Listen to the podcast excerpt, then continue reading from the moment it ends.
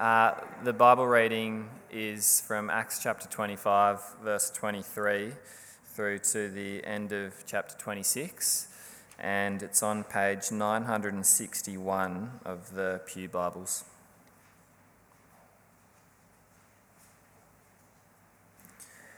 The next day, Agrippa and Bernice came with great pomp and entered the audience room with the high ranking military officers and the prominent men of the city. At the command of Festus, Paul was brought in. Festus said, King Agrippa, and all who are present with us, you see this man. The whole Jewish community has petitioned me about him in Jerusalem and here in Caesarea, shouting that he ought not to live any longer. I found he had done nothing deserving of death, but because he made his appeal to the emperor, I decided to send him to Rome but I have nothing definite to write to His Majesty about him. Therefore, I have brought him before all of you, and especially before you, King Agrippa, so that as a result of this investigation I may have something to write. For I think it is unreasonable to send a prisoner on to Rome without specifying the charges against him. Then Agrippa said to Paul, You have permission to speak for yourself. So Paul motioned with his hand and began his defense. King Agrippa, I consider myself fortunate to stand before you today as I make my defense against all the accusations of the Jews, and especially so because you are well acquainted with all the Jewish customs and controversies. Therefore, I beg you to listen to me patiently. The Jewish people all know the way I have lived ever since I was a child from the beginning of my life in my own country and also in Jerusalem. They have known me for a long time and can testify, if they are willing, that I conform to the strictest sect of our religion, living as a Pharisee. And now it is because of my hope in what God has promised our ancestors that I am on trial today. This is the promise our 12 tribes are hoping to see fulfilled as they earnestly serve God day and night. King Agrippa, it is because of this hope that these Jews are accusing me. Why should any of you consider it incredible that God raises the dead? I too was convinced that I ought to do all that was possible to oppose the name of Jesus of Nazareth, and that is just what I did in Jerusalem. On the authority of the chief priests, I put many of the Lord's people in prison, and when they were put to death, I cast my vote against them. Many a time I went from one synagogue to another to have them punished, and I tried to force them to blaspheme. I was so obsessed with persecuting them that I even hunted them down in foreign cities. On one of these journeys, I was going to Damascus with the authority and commission of the chief priests. About noon, King Agrippa, as I was on the road, I saw a light from heaven, brighter than the sun, blazing around me and my companions. We all fell to the ground, and I heard a voice saying to me in Aramaic, Saul, Saul, why do you persecute me? It is hard for you to kick against the goads. Then I asked, Who are you, Lord? I am Jesus, whom you are persecuting, the Lord replied. Now get up and stand on your feet. I have appeared to you to appoint you as a servant and as a witness of what you have seen and will see of me. I will rescue you from your own people and from the Gentiles. I am sending you to them to open their eyes and turn them from darkness to light and from the power of Satan to God, so that they may receive forgiveness of sins and a place among those who are sanctified by faith in me. So then, King Agrippa, I was not disobedient to the vision from heaven. First to those in Damascus, then to those in Jerusalem and in all Judea, and then to the Gentiles.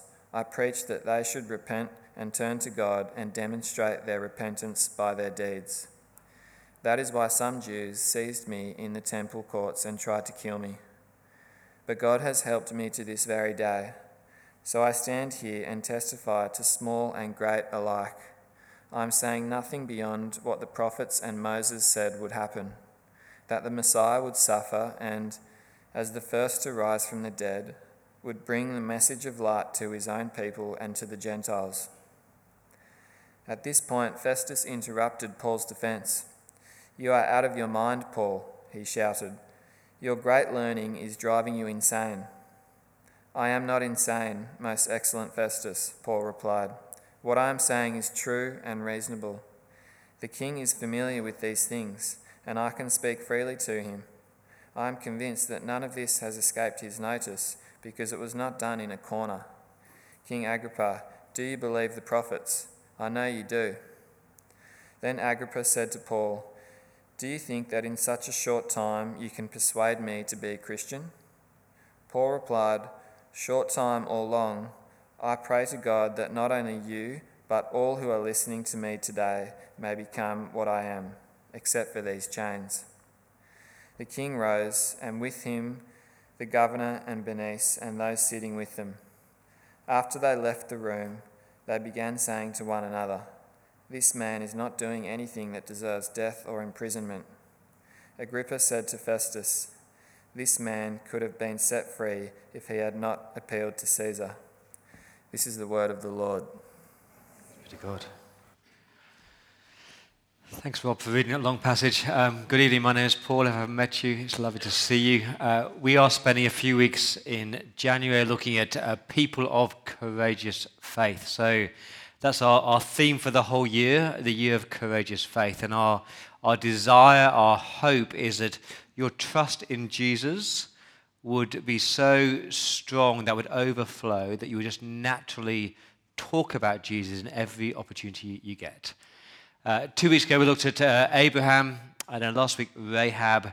Uh, next week, Ed's preaching on Stephen, and this week, I get to, talk, to speak on the Apostle Paul. Uh, before I uh, preach, I, I want you to think in your own mind of two or three people uh, that you know and you love who don't yet know Jesus. So, who would they be? two or three people in your lives you know and you love who don't yet know Jesus. I want you to think about those people as I preach this sermon tonight and think, how would Paul talk to them? What would the Apostle Paul do with these people who I love and I know? So let me pray for us. Heavenly Father, you are all loving kind, compassionate, and gracious. And Father, we lift up to you now those people that we know and love. And we ask, Lord, that you would open their eyes. And we ask, Lord, that you might use us in all our frailty and all our weakness uh, to tell them the good news of Jesus.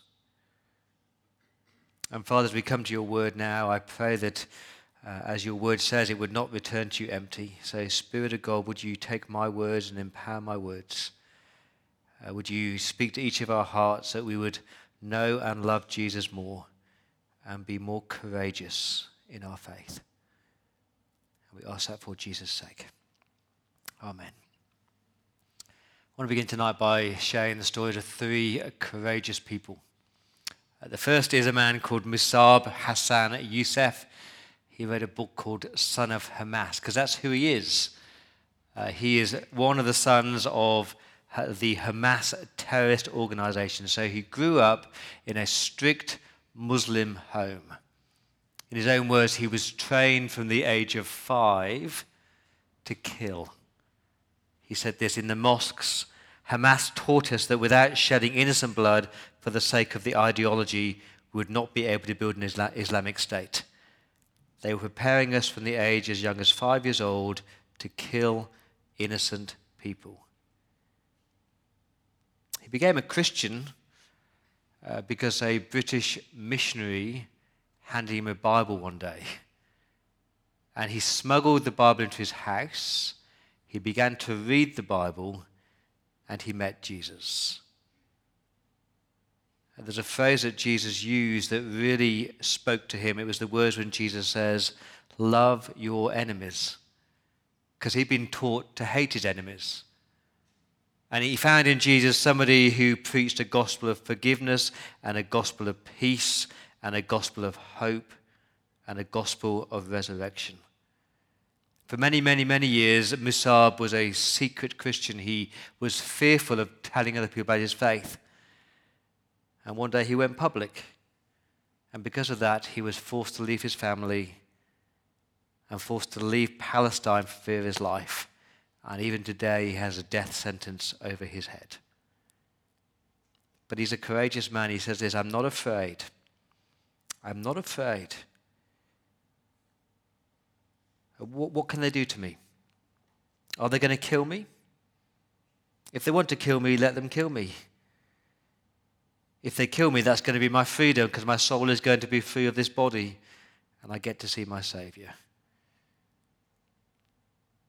And Mosab now spent his whole life traveling around the world sharing the story about Jesus with no fear, just his deep, deep faith. The man in the middle is probably better known to you. His name is Andrew Chan. He's the man who was executed for drug smuggling as part of the Bali Nine. He met Jesus in jail, and his life was so radically transformed. I listened to his conversion story in his own words. I found myself in here, in prison. At first, I thought it was no big deal. I'll get out of this, I thought. It wasn't until I ended up in solitary confinement I realized I wasn't going to get out of this. In fact, I figured they were going to kill me. I'd never felt so hopeless and alone. I decided if they were going to kill me, I might as well kill myself. So I took my t shirt off and I made a noose. And then I remembered the heaven and hell stuff. I decided that if I was going to kill myself, I should make sure I ended up in heaven, not in hell. I wasn't sure how to do that. So I figured I should pray. But I wasn't sure how to pray either. So I just looked up and said, God, if you are real. And for the first time in my life, I began to cry and ended, ended up on my knees. I cried and cried and said, God, if you are real, send someone who cares about me. At 6:30 a.m. the next morning, a guard woke me up and said, "Get up, you've got a visitor." I said, "I can't have a visitor. No one knows I'm here." And then I saw my brother. He said, Andrew, no matter what happens or however long it takes, I'm going to be here with you. And so I asked my brother to bring me a Bible, and I started to read in Genesis and thought, oh, these are nice stories, but I got nothing out of it. Someone else came to visit me who was a Christian. He told me to read the New Testament. I didn't know what that was and told him I didn't have a New Testament. And he explained to me the New Testament was part of the Bible. And so I, I, I started to read the Gospel of Matthew, Mark, Luke, and John. Just before my court date, I remember reading Mark 11, where it says, If you have enough faith, you can say to this mountain, Be removed, and God will do it. And so I said, God, if you are real, and if this is true, I want you to set me free. And if you set me free, I will serve you every day for the rest of my life. So I went to my court hearing, and they convicted me and gave me the death penalty. I got back to my cell. I said, God, I asked you to set me free, not to kill me. But God spoke to me and said, Andrew, I have set you free.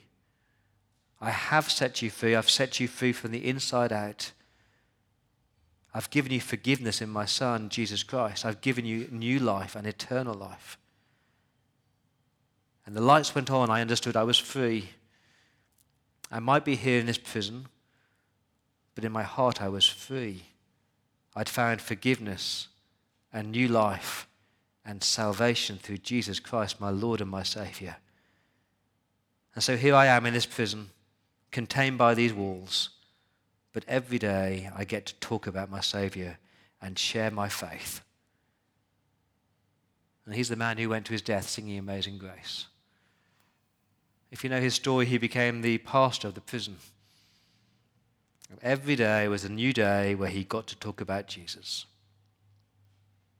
The third man is a man called Paul. He's the man who said the famous words in Romans 1 I'm not ashamed of the gospel. I'm not ashamed of the gospel because it's the power of God for the salvation of everyone who believes. The, the striking words on it because Paul had every opportunity to be ashamed. As he preached Christ, he was in prison. As he preached Christ, he was persecuted. As he preached the gospel, he was tortured. He was hated. He had death threats. And just so you understand, Paul was not an impressive man. He was an inarticulate, small, balding, geeky guy. Yet, time and time and time again, Paul walked into cities full of intelligent, educated, successful people, and he just courageously preached Christ. So, let me ask you right up front why do you lack courage in talking to other people about Jesus? What, what stops you? Maybe deep down you think the gospel is a bit too simple.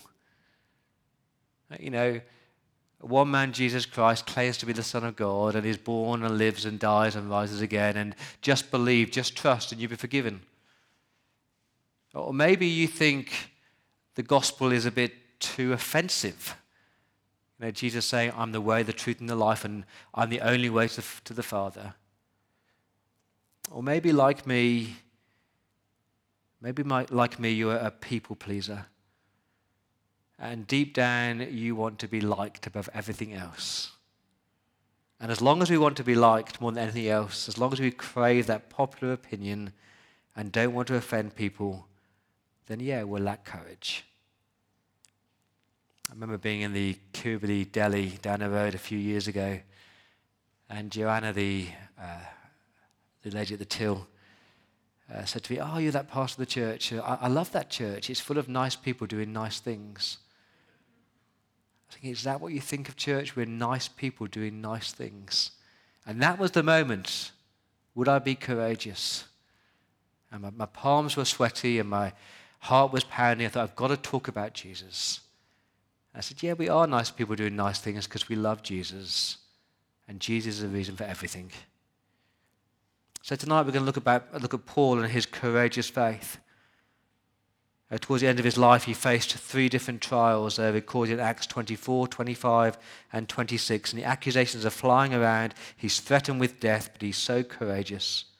He stands before Felix and he defends himself. He stands before Festus, he defends himself. And here he is in chapter 25 and 26 with a new leader called King Agrippa. And just so you understand who King Agrippa is, his full name is Herod Agrippa. So his great grandfather was the Herod who ordered all the, the babies to be massacred in Jesus' day. His grandfather is the Herod who beheaded John the Baptist. And his wife, Bernice, who we meet in verse 23, it is his wife, but she's also his sister. So he's in this incestuous marriage relationship. And so you've got the Apostle Paul before a violent, harsh, morally corrupt man. You've got a prisoner before the king. And we're going to learn three things about Paul, three things about his faith that I think will transform the way that you talk about Jesus. Here's the first one he sees himself as a miracle of God's grace. Paul sees himself as a miracle of God's grace. Listen to how he describes himself in 1 Timothy. He says, Even though I was once a blasphemer and a persecutor and a violent man, I was shown mercy because I acted in ignorance. The grace of our Lord was poured out on me abundantly. Here's a trustworthy saying Christ Jesus came into the world to save sinners, of whom I am the worst. I love that. That's how Paul sees himself. He says, I am the worst of sinners, but the grace, the undeserved kindness, the undeserved forgiveness of our Lord was poured out on me in abundance. And what Paul is saying there is that if God can save me, he can save anybody. If God can save me, a wretched persecutor and a murderer, then nobody is beyond forgiveness. See, Paul might have been the most successful church planter in history. Paul might have written the most letters in the Bible, but he still saw himself as a miracle of God's grace. Is that how you see yourself?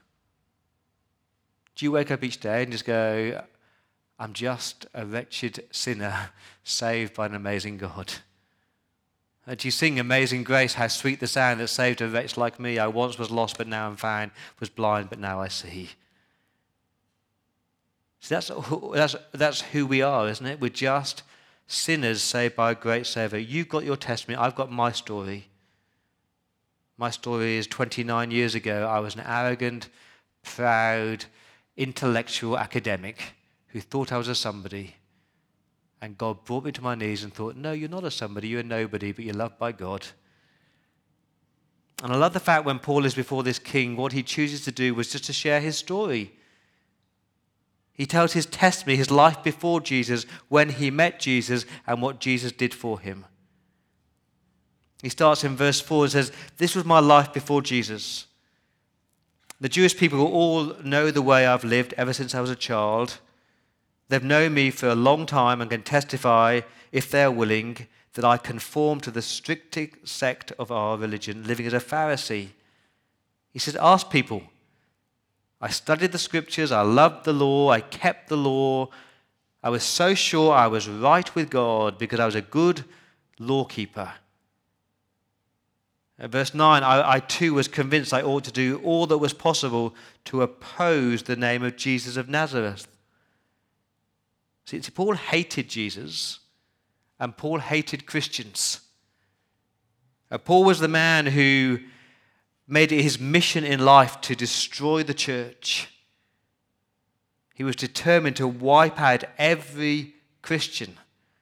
He said in verse 11, I was so obsessed with persecuting the Christians, I even hunted them down in foreign cities. Now, he's the kind of man who is so anti God, anti Christian, anti Jesus. But God grabbed hold of Paul, and God opened Paul's eyes, and God saved him. One day, verse 12, he was going to Damascus, going down to kill Christians. About noon, verse 13, I saw a light from heaven, brighter than the sun, blazing around me and my companions. And we all fell to the ground. I heard a voice saying to me, Saul, Saul, why do you persecute me? It's hard to kick against the goads. Do you understand that phrase? It, it says God has been prodding him. A goad is a, a stick you, you prod an ox with. He's saying, God has been prodding me. So God was prodding Paul as he persecuted the Christians. God was prodding Paul as he watched Stephen die. God was prodding Paul with all his religious stuff. And so Paul says in verse 15, Who are you, Lord? This is it. This is the moment his eyes are opened. I am Jesus. I'm not dead, says Jesus. I'm alive. I'm speaking to you. I'm the risen Lord Jesus Christ.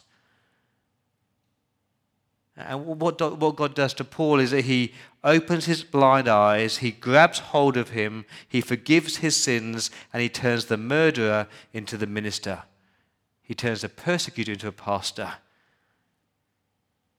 But the, the important thing here is, is, Paul would say to me tonight, he was not looking for Jesus, but Jesus was looking for Paul. Paul was not out looking for a Savior, but the Savior found him, and the Savior stopped him, and the Savior blinded him, and the Savior grabbed hold of him and revealed his grace to him. So I want to ask you what is your story? What is your testimony? Could you sit down with somebody and say, This is my life before Jesus, this is when I met Jesus, and this is how Jesus changed my life? Because I'm convinced, I'm persuaded that the, the best story is your story, not somebody else's story, but your personal testimony. There is power in a personal testimony. Now, those people that you thought about, have they heard your story? Have you ever sat down with them and said, This was me before Jesus. This is when I met Jesus. This is how Jesus changed me. I remember as a new Christian 29 years ago, remember those days when you're so enthusiastic about your faith? And I was there handing out Bibles and handing out tracts and inviting people to church. I just couldn't stop talking about Jesus. In a way, it kind of saddens me that that fervor, that vigor has kind of evaporated a bit. And maybe you need to relive your personal testimony. Or maybe you're here tonight and you need to understand that, that you've just been saved by grace, that you're a miracle of God's grace. Remember the story of the church on a Sunday morning, and near near the communion rail is a high court judge and a criminal, a convicted criminal. And they're at the communion rail and they're taking communion together. They're kneeling together.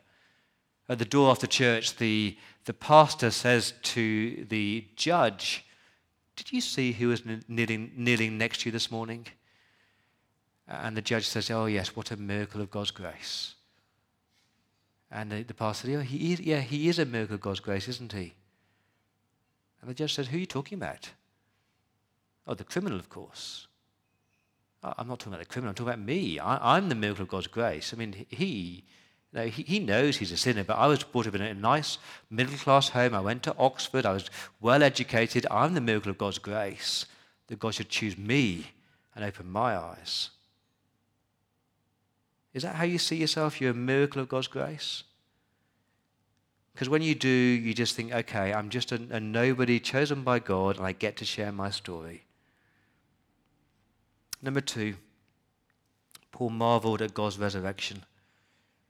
Paul marveled at God's resurrection. See, time and time and time again, Paul talks about not the cross, but the risen Lord Jesus Christ. Let's, let's just read a few verses. 24, verse 14 I believe everything that is in accordance with the law, and it's written in the prophets. I have the same hope in God as these men themselves have. There will be a resurrection of both the righteous and the wicked. There'll be a resurrection of both the righteous and the wicked. On that last day, according to the scriptures, all will rise both the righteous and the wicked, some to everlasting life and some to everlasting condemnation. 24, verse 21 is concerning the resurrection of the dead that I'm on trial before you today. 25, verse 19, they had some points of dispute with him about their own religions and about a dead man named Jesus who Paul claimed was alive.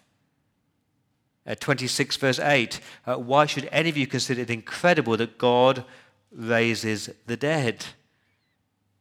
And 26, verse 23 The Messiah would suffer, and as the first to rise from the dead, the first of many, he'd bring the message of light to his own people and to the Gentiles.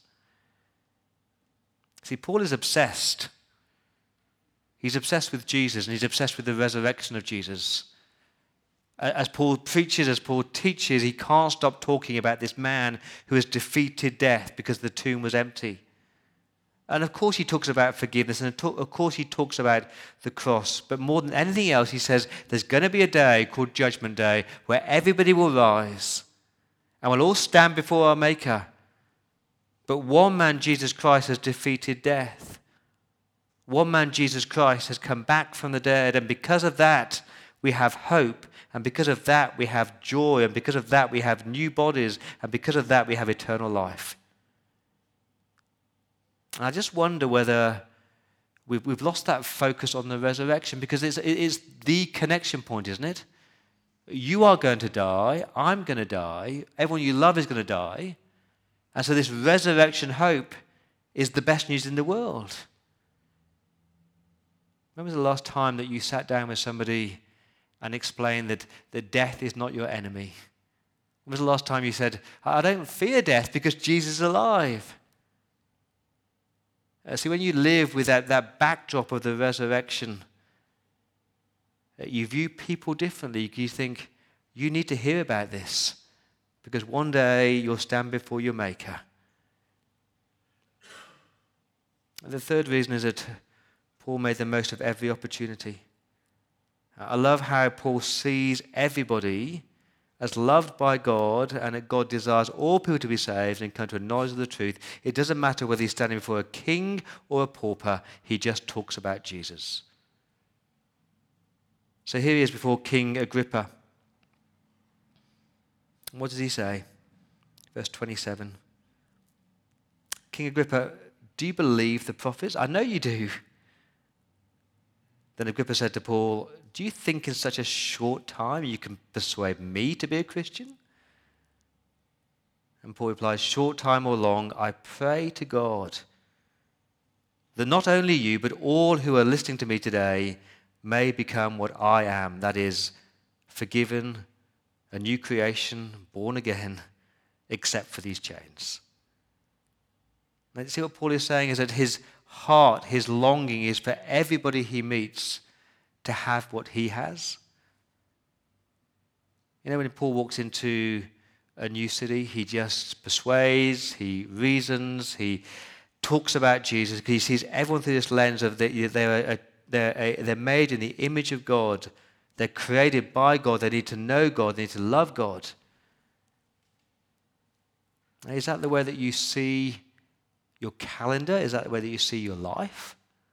Now, as you walk into the shops tomorrow, do you, do you see people as needing to hear about Jesus? As you walk into work, do you say, okay, here's a chance to talk about Jesus? See, maybe like me, you sort of compartmentalize. Okay, I need to talk to that person about Jesus, rather than saying every opportunity I get to talk about Jesus. Now, some people might think you're mad. Festus thought that Paul was mad, didn't he? You're out of your mind, Paul, he says. Your, your great learning is driving you mad. That's what my friends accused me of back in 1990. Paul, you've gone mad. You joined a sect. You joined a cult. You're crazy. See, not everyone will like what we say. But if we boldly and respectfully talk about Jesus, uh, I found that people are often more willing to listen than I am to talk. Remember the, the story of the three people traveling on that plane from Sydney to London? There's three people in a line. There's two businessmen in the window seat and the middle seat, and a, a girl with very low intellectual ability in the aisle seat. And the girl's a Christian. After a couple of hours, she turns to the man in the middle seat and says, Do you brush your teeth? He said, Yeah, I brush my teeth. And she says, Oh, well, that's good, otherwise your teeth would rot. And he said, do you, do you smoke? And he said, No, I don't smoke. He said, Oh, that's good, otherwise your lungs would rot. And then she says, Do you love Jesus? He said, Yeah, I do love Jesus. He said, Oh, well, that's good, otherwise you would rot in hell. And then the girl says to the businessman in the middle seat, uh, Could you ask the man next to you whether he brushes his teeth? Could you ask the man next to you whether he smokes? And this Christian businessman who's sitting in the middle seat says he is so ashamed and so embarrassed by this little girl who has a very courageous faith. The girl next to him wants to know whether you love Jesus, he says. And the man in the window seat said, ah, Oh, actually, I don't love Jesus, but I'm intrigued by Jesus, so could you tell me who he is? And then they spend the rest of the plane journey talking about Jesus. And I, I share that story because we're often put to shame by people who they've never been to a university or to a Bible college. They're not the world's best evangelists, but have such a heart for Jesus. Whoever they are, Whoever comes across their path, they just courageously talk about their faith. So, all I'm here tonight is to say when you know who you are, you're a miracle of grace. When you know where you're heading because of the resurrection, you do make the most of every opportunity. So, those two or three friends that you thought about at the beginning, do they know that you're a miracle of grace? Do they know about the resurrection? And was the last time you made the most of that opportunity? Let me pray.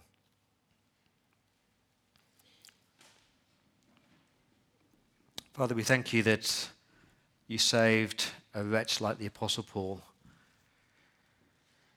And we thank you that you saved a wretch like me. And for those of us here tonight who are believers, thank you that you saved a wretch like us. Father, we are miracles of your grace. Father, help us to live in light of that every day, to know our story, to know the power of your resurrection, and to make the most of every opportunity. We ask that for Jesus' sake.